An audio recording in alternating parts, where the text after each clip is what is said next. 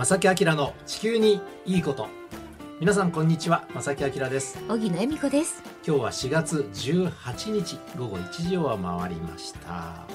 あの私事ですが4月の一番最初の週末だったかな、はい。あのめっちゃめちゃ暑くていいお天気の時。ありましたね。はい。あの長野県の方にうんあら。あの行きましてね。そうですか。えー本当にお天気、まあ、金土日でね、え2泊3日で、へえー行ってきたんですけどあの標高が1700メートルぐらいにちょっと拠点がありましてね、はい。そこであの何するわけでもなくのんびりと自然の空気を吸いながら、ええ。美味しい水を飲んで美味しい食べ物を食べいて鳥の声に耳を傾けながら風の音を聞きみたいなうん本当にそういうことをですねええ。本当に久しぶりにさせていただきまして。あ。そうですか。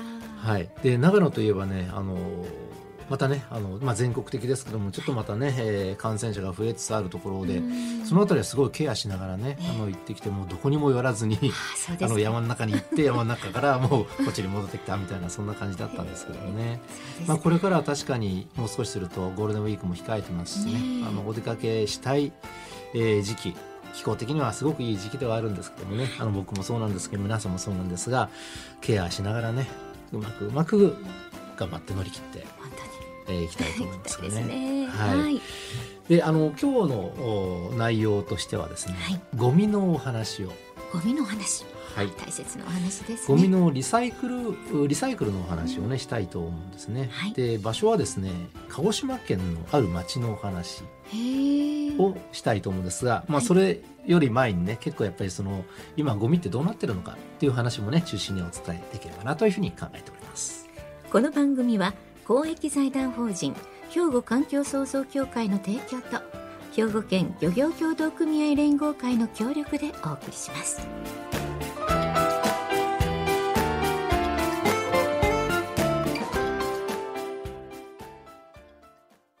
兵庫環境創造協会地球温暖化防止自然環境の保全再生子どもたちへの環境学習など皆様と共に身近な暮らしの中で地球環境を守るための取り組みを進めています。人と自然が共に生きる21世紀の豊かな環境づくりを兵庫環境創造協会。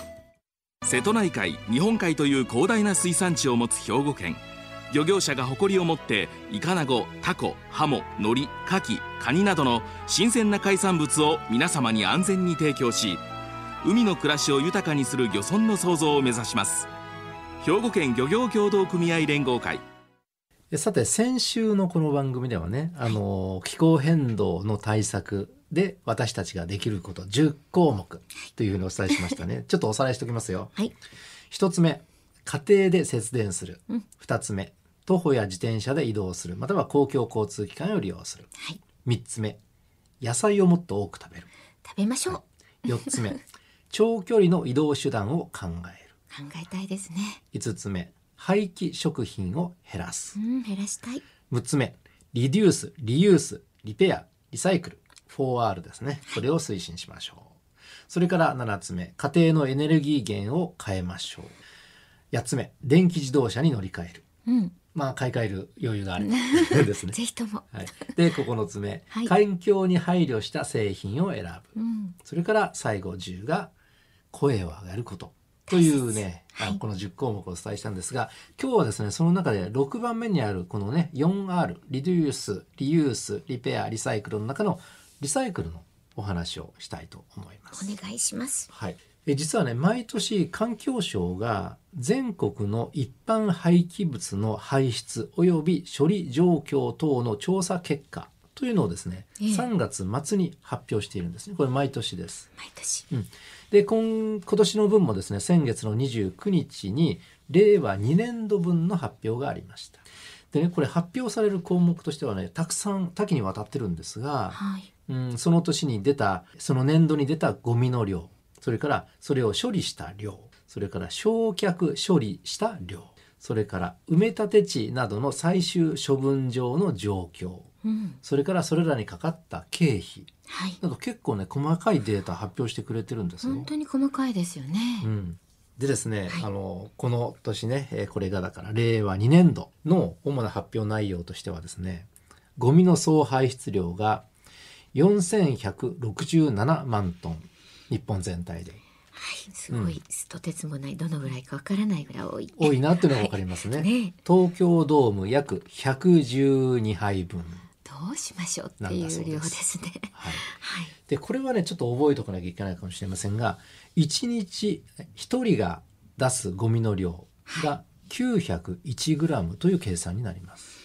うんんどうかなってそんなにゴミは捨ててるのかな、ねえでもおしなべるとそうなるのかなって感じですよね、うん実際そうですからね平均。ですからね。で、はいゴミ総排出量それから1人当たり1日当たりのゴミ排出量ともに実は減少しています。で最終処分量は前年比4.2%減少うんリサイクル率は増加してます。はい、いいことですまあ、ね。これはもういいことで、うんまあ、どんどん推進しなければいけない。はい。えーゴミ焼却施設数は減少しています。それからゴミ処理事業経費、経費の方は残念ながら増加しているといったそんな内容になってるんですね。あこれこ細かくやってると時間なくなりますのでね。はい。でですね、実はこの報告書には市町村別にゴミがどれぐらい減っているのかうん。やゴミリサイクル率のランキングもこれ発表されているんですよ。そうなんですね。うん、このあたりちょっとね僕ら身近に感じるかなと思うんですが、はい。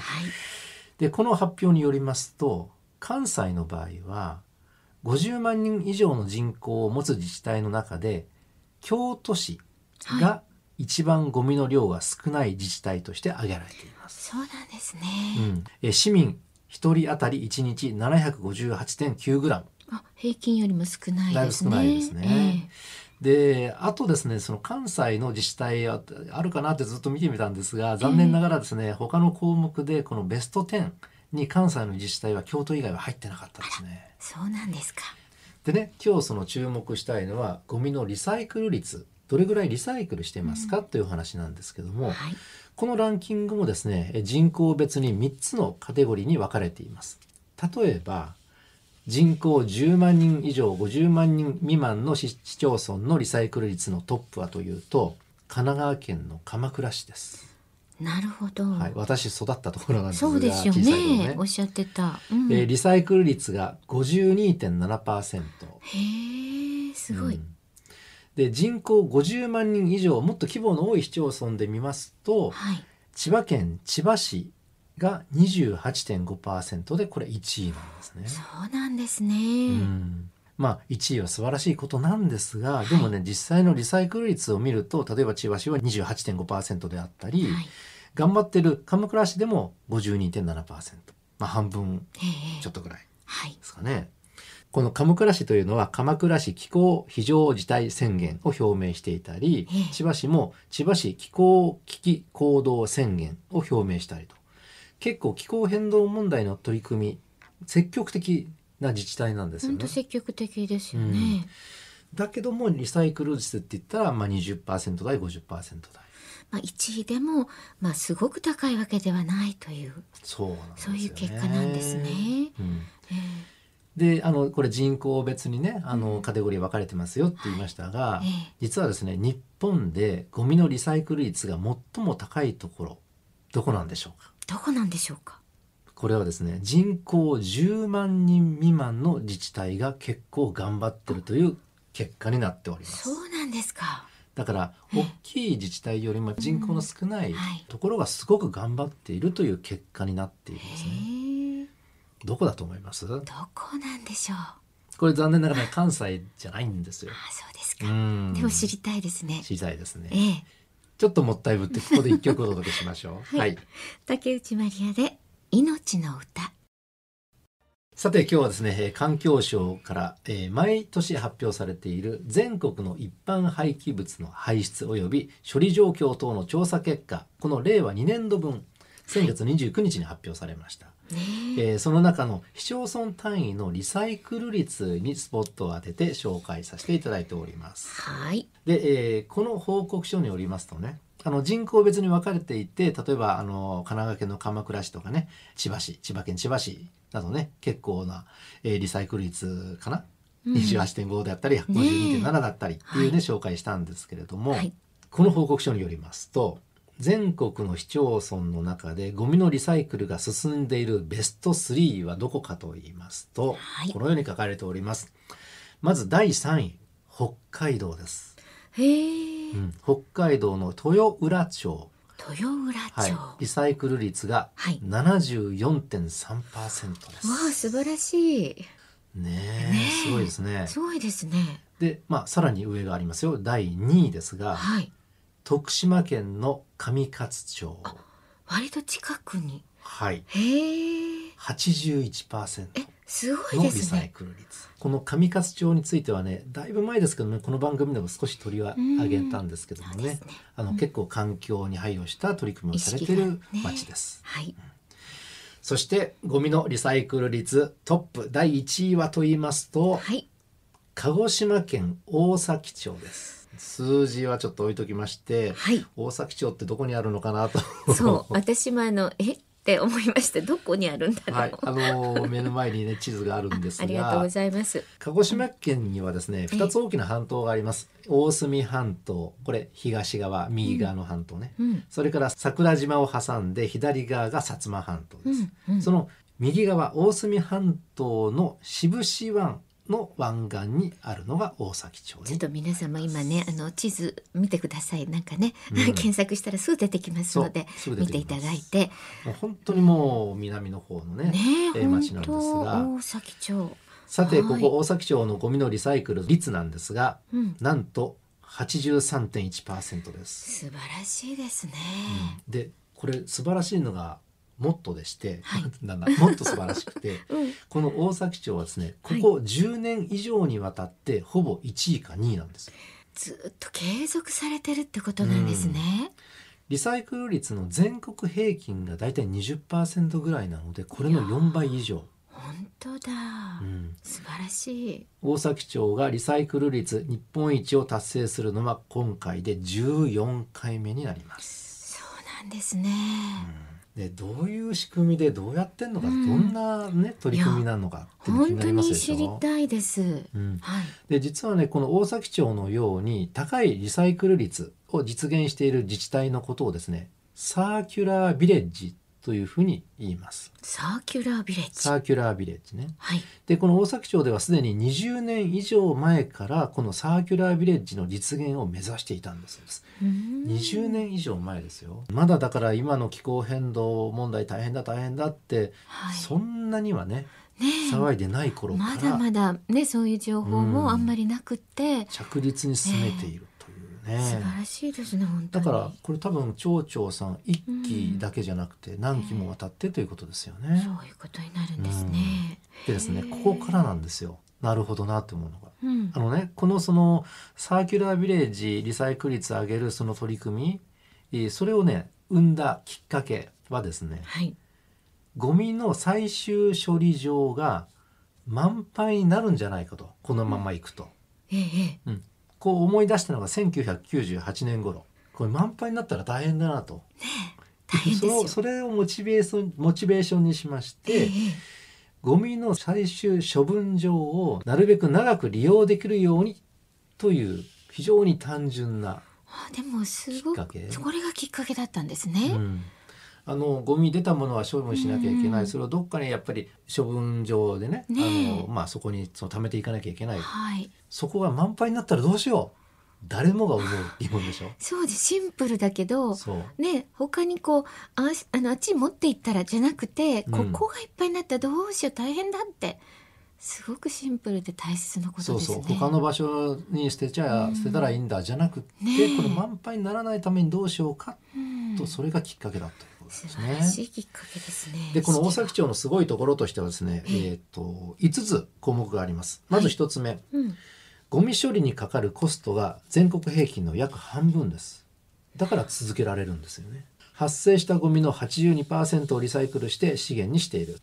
3番目、資源ゴミの売買で700万から800万の利益を生み出し、奨学金制度などで住民に還元しております。これちょっと大きいですよね。こういう意識ってうんすごくみんながこう高まるというかね気持ちがね意識が高まるという。だからゴミが資源となって、ええまあ、ある意味お金になって、うんそれを住民に還元していると。素敵ですね。ね。うん、それから4つ目。はい。リサイクル事業で40人近くの雇用を生み出してこれも大きいですね、うん。大切なことです。さらに5つ目。はい。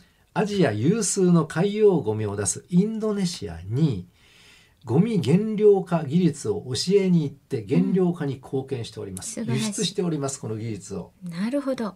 ねえここまでしたらやっぱりこう長く続けられる。ねということになりますよえ、ね。継続するための本当にそのね知恵というか出し合うこうね、うん。発想が素晴らしいですね。きっかけはすごく単純単純だったんだけどここまでこうね、いろいろアイデアアイデアを積み重ねていって、はい。ちゃんと利益まで生み出して世の中の役に立てている立っていると、うん。まあ、素晴らしいですよね。ね本当に続けられることですよね、うん。これがね。海外ではね、はい。この大崎町のリサイクルのやり方を大崎リサイクルシステムって呼ばれていてまさにもう本当にその技術として輸輸出されてるんだそうですね。そうですか。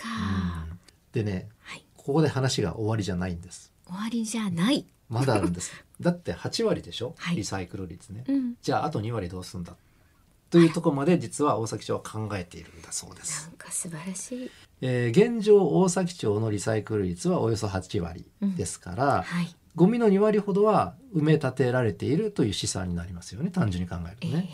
そしてその2割のゴミをどうするかというさらに上の取り組みが今進められています。町の調べでは2割の埋め立てられているゴミのおよそ3分の1がなんと紙おむつだったということが分かりましたそうなんですね。うんうん。これは減らないよね赤ちゃんができるからねえ。なかなか難しいね。はい。で、まあ、これを受けましてなんと志布志市とお隣の市ですよ志布志市と大崎町、そして紙おむつメーカーのユニチャーム株式会社が協力してええ。再生おむつを作るプロジェクトの実証実験をしている状況だそうです。さらに残りのゴミをさらにさらに精査していくとええ。ゴミのリサイクル率を94%ぐらいまで上げられるんじゃないかというふうに担当者の方はお話しされております。素晴らしい。ここであのまあ大事なのはねこういう自治体があるんですよという事実をどれぐらいの方がご存知かどうか、うんまあニュースにもあんまり僕は残念ながらこうしたしたことなかったです私たし。ちも私もそうです。あのはいリサイクルって調べるとこの大崎町がガーンって実は出てくるんですよ。うーんすごい。まあ、このね驚異的なリサイクルの進歩のきっかけが単に、えー埋め立て処分場の延命化のため、ね、これを進めてええ未来の世代がよりよく住めるような状況を目指しているだけ、ね、これがきっかけなんですよ。あの今日はゴミのリサイクル率、ね、のお話をしましたけどもアイデアとしてはやっぱりまだまだいろいろなものがあるはずなのでね。ねえ。ぜひちょっとね立ち止まって考えてみていただきたいなと思います。兵庫環境創造協会地球温暖化防止自然環境の保全再生子どもたちへの環境学習など皆様と共に身近な暮らしの中で地球環境を守るための取り組みを進めています人と自然が共に生きる21世紀の豊かな環境づくりを兵庫環境創造協会。瀬戸内海日本海という広大な水産地を持つ兵庫県。漁業者が誇りを持ってイカナゴタコハモノリカキカニなどの新鮮な海産物を皆様に安全に提供し海の暮らしを豊かにする漁村の創造を目指します。兵庫県漁業協同組合連合会。えーさてここで、えー番組にいただいたね、えーお便りをご紹介しましょはい、あのラジオネーム謎のウォンバットさんう。という方謎のウォンバットさんありがとうございます。大阪は、えー、枚方の方からいただきましたありがとうございますありがとうございます。山崎さんこんにちはこんにちは。初めてメールしますうん。ね、えー暑さ寒さも彼岸までの言葉があり例年のお水取りが終われば暖かくなると思っていたのですが、うん。朝が肌寒く日中と寒暖差があり体調管理が大変ですってね。うん。まさきさん定説みたいなの変わってきてますか？みたいな。あー今までとはちょっと違ってきてるんですか、うん。っていうお話でしょうかね。ね今年の春はね、あの、はい。割と空気は乾燥気味なんですよ。あやっぱりそうですか。大体あの春って言ったら南の方からね、海を渡ってくる風が入りやすいのでちょっと湿気も多くなる時期ではあるんですけれども、ええ。それがなかなかなくて空気が非常に乾燥していると。はい、なんか私もね、うん。口が乾燥するなって最近思ってて、でそうなると、ええ。その寒暖の差にもつながっていくんですよねこれがね。そうなんですね。うん。だからちょちょっとこう大陸からの乾燥した空気が入ったりとかね、え南からの暖かい湿った流れがちょっと弱まったりとかね、うん。えーその流れが結構こうひしめき合合うんで寒暖の差大きくなってしまうっていうね。まあこれがずっとこの傾向強まるかどうかは何とも言えないです。ああそうこればかかりはね。わからない。あの日本列島付近だけの狭い範囲の現象かもしれないしね、うですか、うん、地球全全体の話かもしれない。うん。そこはまだ判断しづらいところではありますけどもね。まあいずれにしても謎のボンバットさん体調管理をねね気をつけていただいて本ね、当ですね。えーまたラジオの方よろしくお願いいたよろしくおします願いします。はい、はい、さて皆さんもねお便りをお寄せください。宛先はこちらです。おはがきお便りの場合は郵便番号六五零の八五八零。ラジオ関西正木明の地球にいいこと。